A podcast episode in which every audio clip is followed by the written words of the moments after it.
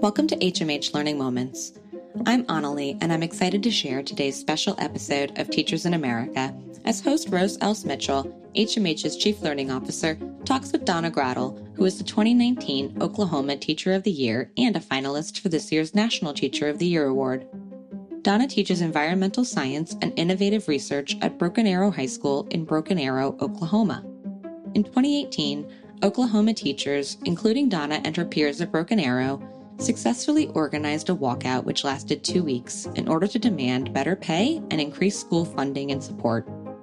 Along with her students, Donna created the Aqua for Tharaka campaign, which provides clean water and protein for orphans in Kenya. Under her leadership, Broken Arrow High School was the first Oklahoma school to receive a Lemelson MIT InvenTeam grant. Donna also co founded the Together Project, a collaboration between the city and the public schools dedicated to finding environmentally friendly ways to restore and enhance the city's waterways. In addition to being an award winning educator, Donna is an Oklahoma girls basketball state championship coach, a survivor co chair for Tulsa's Susan G. Komen Race for the Cure, and she holds a bachelor's and master's of science from West Virginia University. Now, let's turn it over to Donna and Rose. Congratulations, you are the Oklahoma Teacher of the Year. Thank you. Uh, for 2019. Uh, Broken Arrow High School must be very proud of you. Did you imagine that after 30 years of teaching that something like this could, could happen? No. no. Uh, it, it's funny because you just, you know, the way I look at it is I just go to work and I'm passionate. I try to be passionate. I try to connect with my students. I try to, you know, work with them, give them some autonomy. I mean, I, I never dreamed that I would be, you know, receive awards for just doing what I feel like I love to do and having great students and having a great community that supports you. So um, yeah, it's it's it's been it's been a, a very exciting time. What has it meant to you no. to to have that acknowledgement? Well, it's been a great year. I was a person who I can't say I was contained into the four walls of my classroom because obviously, you know, I'm not as far as an instructor and an educator. But as far as an advocate for education and for certain, you know, policy and legislation, I really was not a big, did not have a big role in that. Now, in my local community, I was always advocating for more STEM facilities and STEM equipment and STEM opportunities for my students and collaboration and cultural experiences. I've always been a big advocate for that wherever I've been. But as far as going to the state level and then the national level, not so much. But last year with our walkout, having the opportunity to actually, you know, be a voice Uh, as as an educator and as someone who had this position it's really changed my viewpoint of a of a lot of things that the all encompassing advocacy that's involved in being an educator. You know, my platform is about allowing students to have these ex- experiences to try to solve real world problems and that they can, you know, realize their dreams that they can be world changers. And so on our local level, now we have passed a bond issue where we are building what's called an innovation academy. Initially, we were looking towards a STEM academy, but now we realize that it's we want it to be innovative and we want it to encompass all disciplines. So I'm I'm very happy to say that I've had a huge role in that, in the development of it, in the committee, and um, and will continue to have a role in that, which which really excites me. So um, that's one of my passions. On the state level, I think sometimes as an experienced teacher, we have been in this profession for so long that we kind of get the attitude, well, you know, I know what I'd signed up to work for and I've done it before, so I'll just do it again. You know, pay doesn't really matter that much. I have this passion, like we're brainwashed to think this because we lived it for so many years. But younger teachers don't feel that way. They want the respect back. When I started my career, there was a lot of respect for the teaching profession and there was you know it was considered a noble profession and it, it, was just treated differently. And then we went through this phase where it's just you know it's underfunded. So we have this generation this younger generation the teachers it's like hey but we're not putting up with this. And i think that they have helped to inspire the uh, more experienced teachers and i like that about them. And so i think that whole experience for me and being a part of that and being a part of being able to you know have face-to-face discussions with the policymakers has been very enlightening and has been very rewarding because i do think that collectively i don't think there's just a handful. The teacher of the year is not going to change anything but the teachers of the state are changing a lot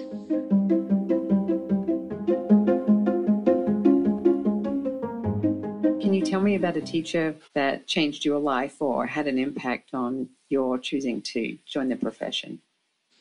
Yes, I can. Throughout my lifetime, I, I would say two of my passions have always been nature and sports.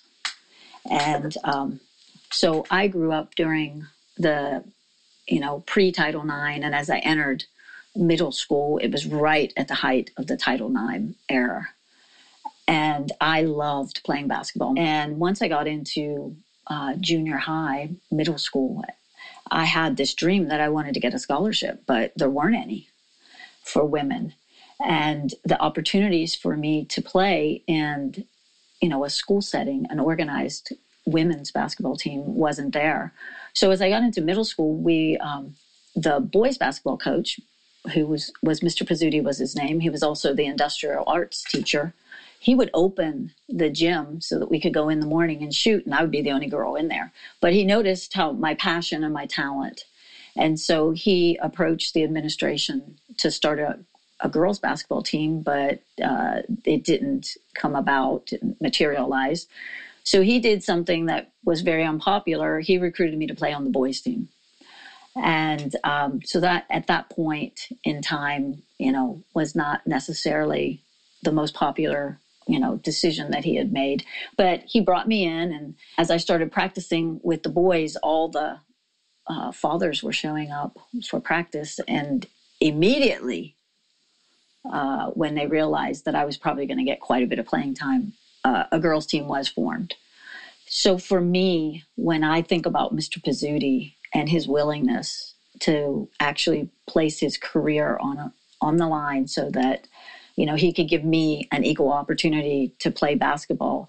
That really demonstrated to me the power of a principal teacher who would go to bat for someone that wasn't even one of his students. I wasn't in his class, but yet he saw my talent, he saw my passion, and, you know, he decided gender shouldn't be what keeps me from pursuing what I want to do. So he gave me that opportunity, which eventually, because of that playing time on the girls' team, uh, catapulted me into a high school career where I was all state. And then eventually I did get a basketball scholarship to West Virginia University. So he was the first one that really impacted me.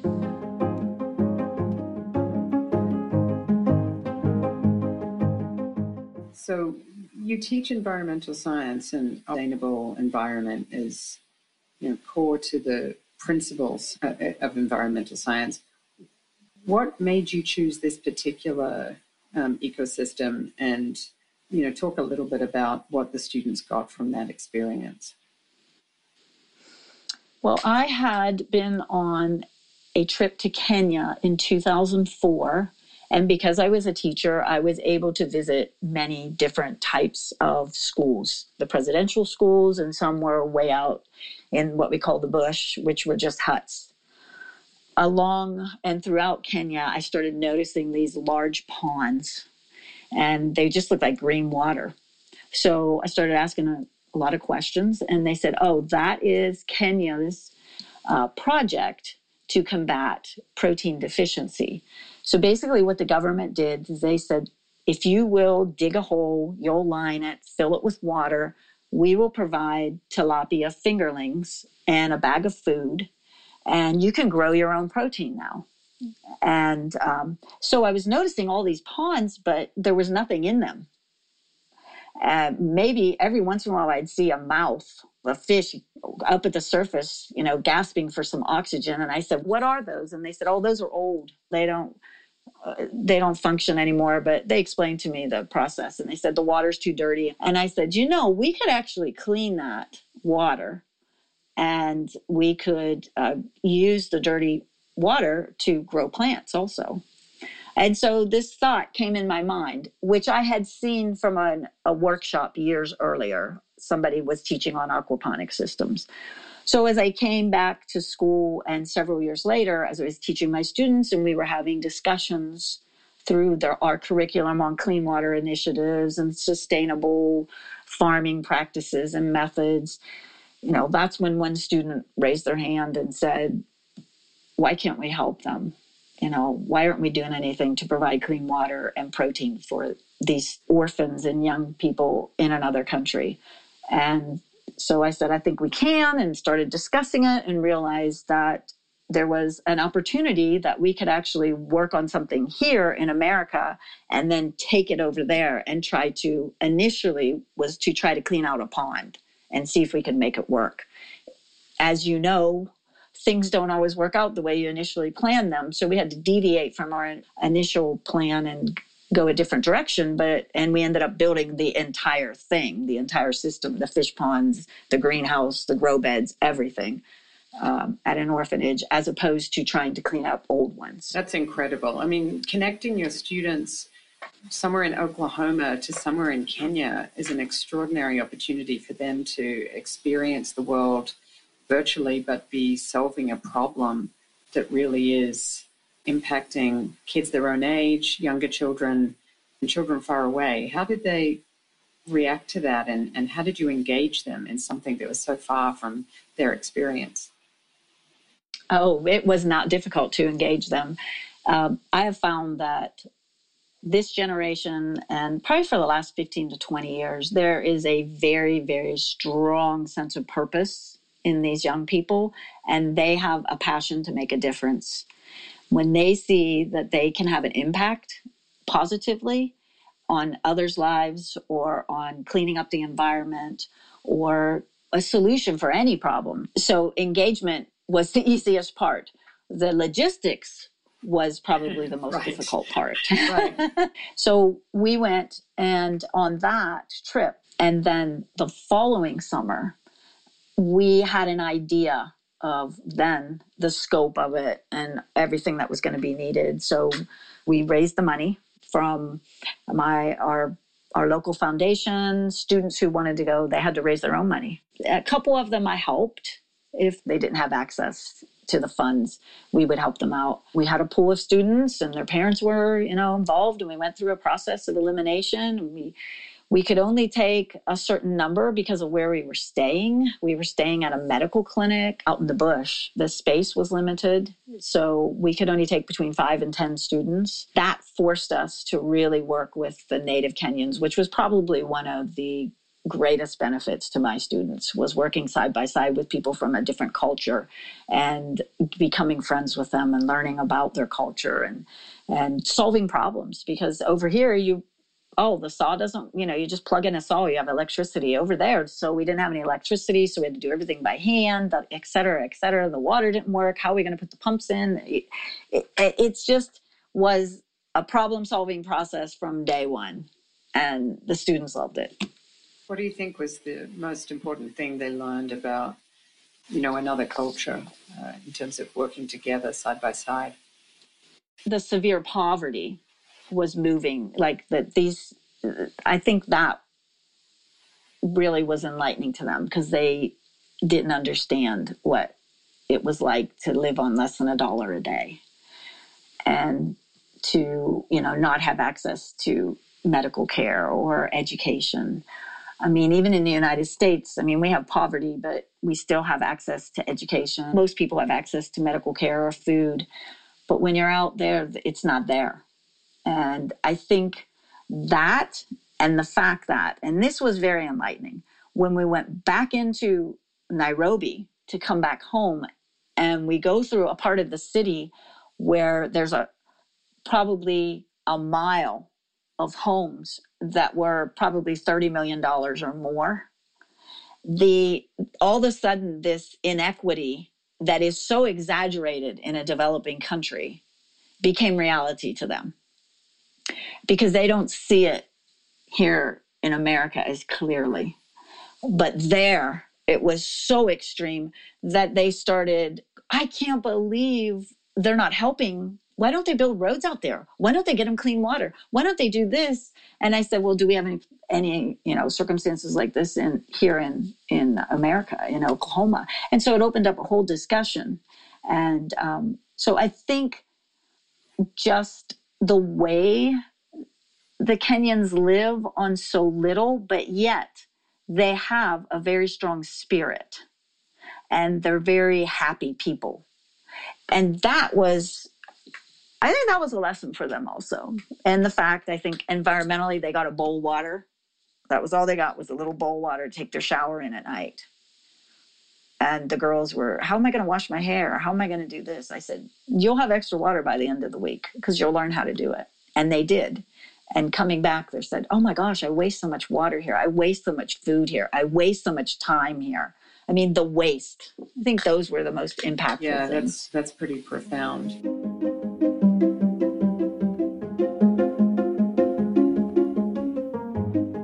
I know you you did something pretty special between the high school and the community. I think you called it the Together Project. It was also about uh, yes. making sure that you're actually changing the environment of where you lived. And I assume that was student driven as well. Yes, it's that has been a very long term and will continue to be a long term collaboration between our school district and the city of Broken Arrow.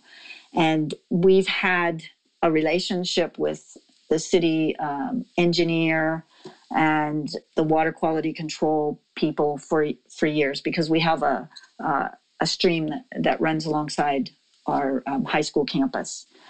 And there was a pond on the other side of the street. And years ago, they decided they were going to make it into actually a flood control pond. So they dug it all up and, you know, lined the bottom with rocks. And, and I just remember saying, why are you ruining a natural habitat? We're developing so quickly. We need to have these green spaces in our town as we continue to grow.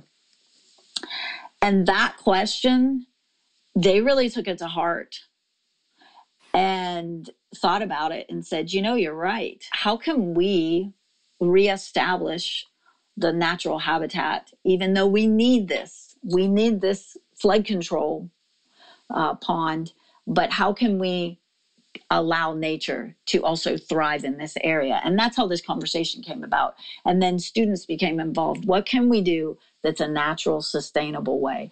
So they came up with the floating wetlands, and now we're working on rain gardens.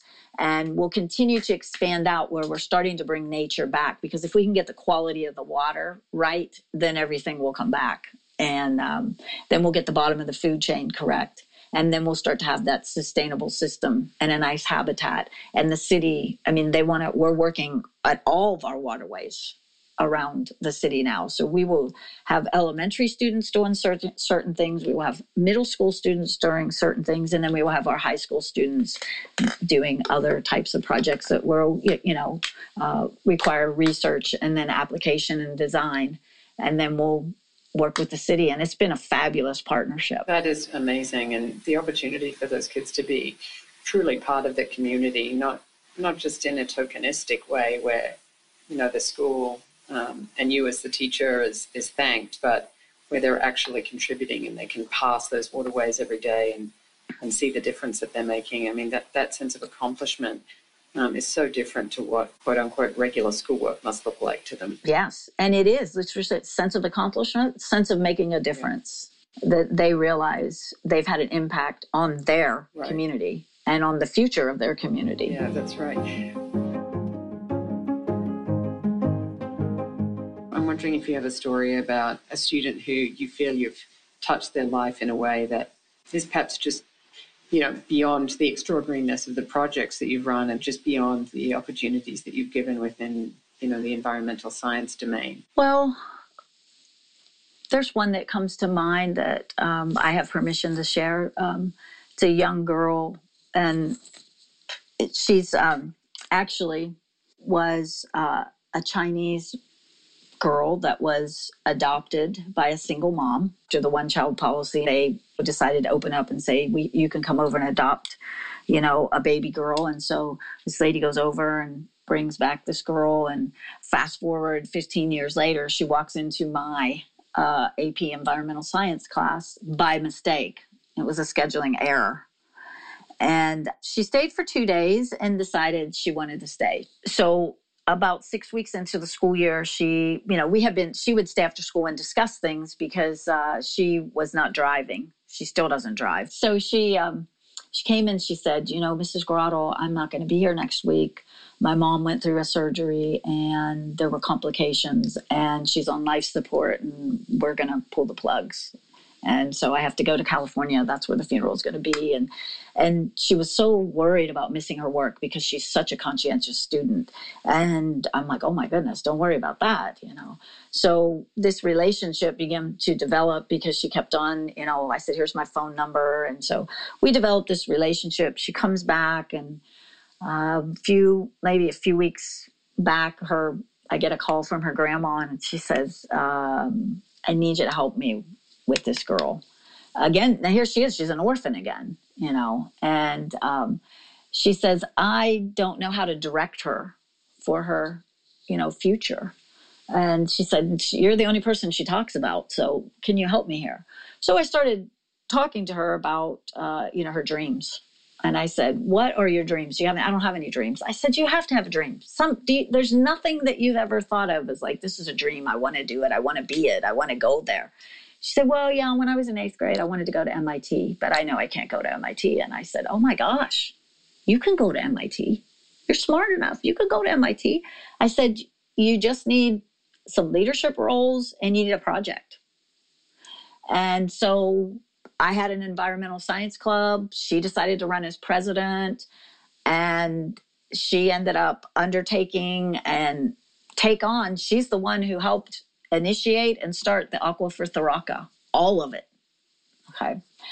And she got accepted to MIT. And several summers ago, you know, my husband and I were up there for her graduation. And I look at her life and I look that and I think, wow.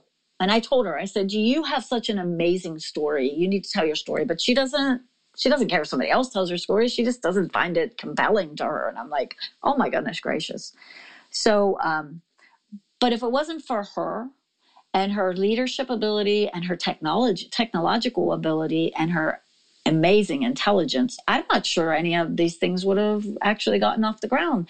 She was the one who started the web, our, our website. She's the one who started, um, came up with the name and uh, we did amazing fundraisers. I mean, we raised twenty thousand dollars in a year to provide clean water, a well to a remote region, and then to provide all the supplies to build the aquaponic system. And she has never been to Africa, but without her, probably none of us would have gone. She graduated from MIT. She's now going back to Harvard. She took a couple years off. She's been working, but her plan is to go to Harvard grad school and get an MBA. She got her undergrad in biomedical engineering and she's just thriving. Oh, that is a fantastic I call that story. A success story. so much for sharing it. And you say without her, you wouldn't have had the project, but without you, she wouldn't have had her life and her dreams. So thank you for oh. all of the ways that you clearly are able to to touch your students. Before we go, away, I wanted to ask you. You mentioned your husband. I, I wonder what your family think about all of this, your projects, you know, your passion for the work, you know, crossing continents to be able to provide clean water to children in Kenya and supporting all these children that you know aren't yours, um, but you feel so connected to and, and, and committed to supporting. My my parents, my father's no longer with us, but my mom is still here, and my mom's uh, both of my parents have been extremely proud of me. I mean, I was in pre med when I went to college, and you know, still wasn't convinced until I met my college basketball coach that I really should go into education but my father was the one who always said, You should be a teacher. You can help young people. I see you, you should do this. And I'm like, No, I'm going to be a doctor.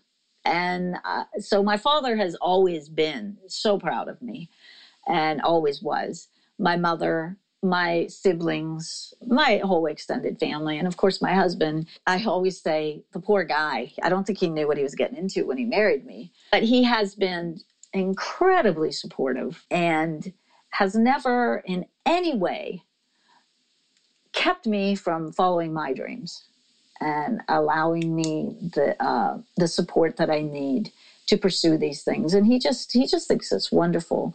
Uh, we got married a little bit later in life, and a, about a year into marriage, our marriage, uh, I uh, was diagnosed with breast cancer, and just received a lot of chemotherapy, which eventually I was not able to have children so we've never had our own biological children, but we have, you know, supported a girl in Kenya for years and years, put her through school, put her through college, put her through grad school, and she's she was an orphan, and um, so she got married, and they named their uh, son after Rich. So we kind of have a family in Kenya, which is another reason why I like to go there now because uh, it's now become a little more personal as well.